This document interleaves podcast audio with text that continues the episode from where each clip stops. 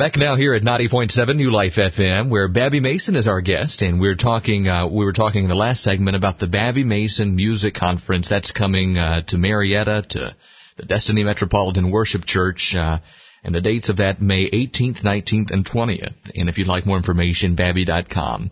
Uh, Babbie, how long have you been in the music ministry or, or in the recording industry, uh, however you classify it? How long have you been doing what you do?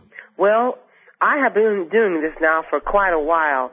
I, um, Daniel, started, I made my first album when I was in college and made five albums on my own um, before I even signed with a label. That's why I feel like a conference like this is really important because people think you have to be discovered by a record label in order to make that dream happen, the dream of recording your own CD and, and being able to share your, your music gift in churches and other arenas but I'm a I'm a product of um, the fact that you can record albums on your own.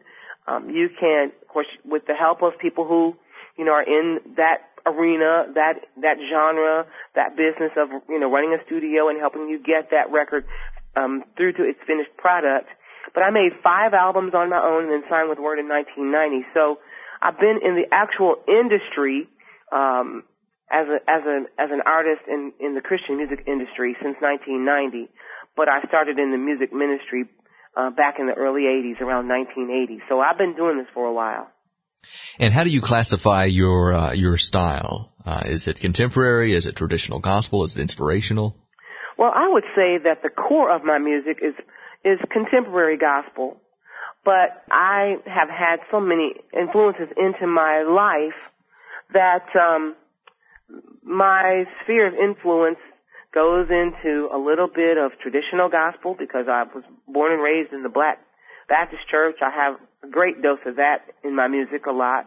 Some R&B because there's that Motown influence. Mm-hmm. Um, I grew up loving jazz music, and a couple of albums ago I recorded a a, a Christian jazz project called Timeless. Mm-hmm. So even though I would say the core of my music is um, contemporary Christian music, um, there's a little bit of uh, a little bit of uh, a lot of other influences, jazz and R and B and traditional gospel. And uh, and with the variety of music we play, we find that your music complements that very well. You've done work with the Gaither Homecoming Friends, and so that takes you to one end of the spectrum. And of of course, uh, as you mentioned, the contemporary music as well. Yeah, you've really got a variety, and and I think that's what draws people to you because it's kind of like if you don't like this song, hang on, the next one uh, might be your cup of tea. right. Well, you know, um, I that used to kind of frustrate me because I I thought, well, you know, where do I fit? I'm not. It's not black music. It's not white music. It's mm. not Baptist music. It's not Pentecostal music. Right. It's just good music. Yeah. And um, as long as you know, number one, it lifts up the name of Jesus and people are encouraged, then I'm all for it. Sure, absolutely. Well, tell us about home life. You live here in in Georgia, and uh, how long have you been a, a Georgia girl? I've lived in Georgia. I moved from Michigan in 1980, raised our family here, and we lived for years in Marietta, Georgia. Three years ago, we picked up and moved to West Carroll County, um, not too far from Carrollton, Georgia. So I'm, I can see the Alabama state line from here. And um, we moved after our kids, you know, grew up and are just now getting out of the house. Um, I we moved to the country, which was much more conducive to peace and quiet when we're not on the road. Uh, we really get a chance to retreat once we um, leave the Atlanta airport and head back to our house. And um, it's real conducive to inspiration, which leads to great songwriting. Um, recently, let me just toss this little uh, bit of information. Um, I just recently built a studio here in my home um, so that I can write better songs and record um, have a, a lot more uh, ability to mm-hmm. record my own songs, but that also um, is an invitation to people who might want to um, um, consider recording their own projects.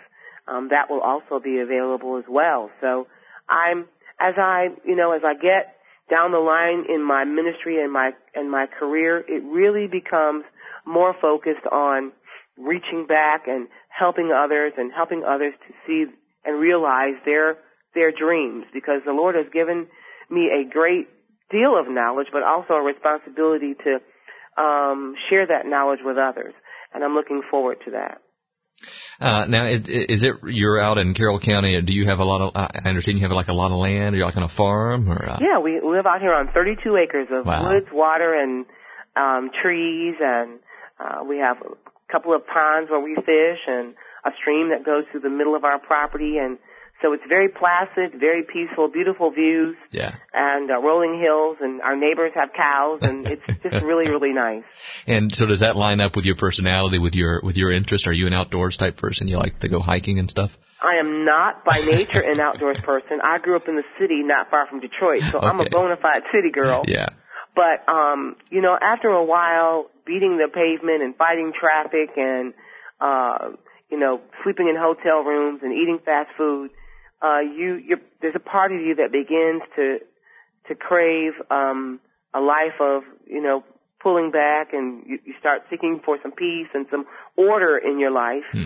and, uh, a little more of a simple life. And so that's where my husband, that's why my husband and I headed to the hills so that when we're not on the road, uh, in our downtime, it can really be downtime. And so, um, I, since I moved to the country, I have tried experimenting with baking cookies and canning, but it's more and crafting and gardening and things like that. Um, but that's kind of um, you know I'm learning to be a crafty woman. Yeah, yeah. But that's not really my my cup of tea. I just love the peace and quiet. Well, Babbie, you uh, you keep writing the great um, songs that you write, and uh, and keep singing them, and keep recording, and and we'll keep listening and and being encouraged by your music. Thanks for what you do. Thank you, Daniel, and thanks for letting me talk with you about the conference. And once again, if I could just toss my website in there, people interested in attending the Babbie Mason Music Conference yeah. can log on to babbie.com, B-A-B-B-I-E dot com, or call our office at 770-258-8863. And in a nutshell, what we've talked about is the music conference. We've talked about a, a live DVD recording that you can be a part of uh, that accompanies uh, her latest CD. And uh, and we've talked about Babbie's uh, background and, and her history, and you can listen to this interview again online at newlife.fm. You can download it to your iPod or uh, uh, or your MP3 player there from newlife.fm. And thanks so much for being here, Babbie. We look forward to hearing more from from your pen and from the CDs you produce. Thank you very much. Take care now.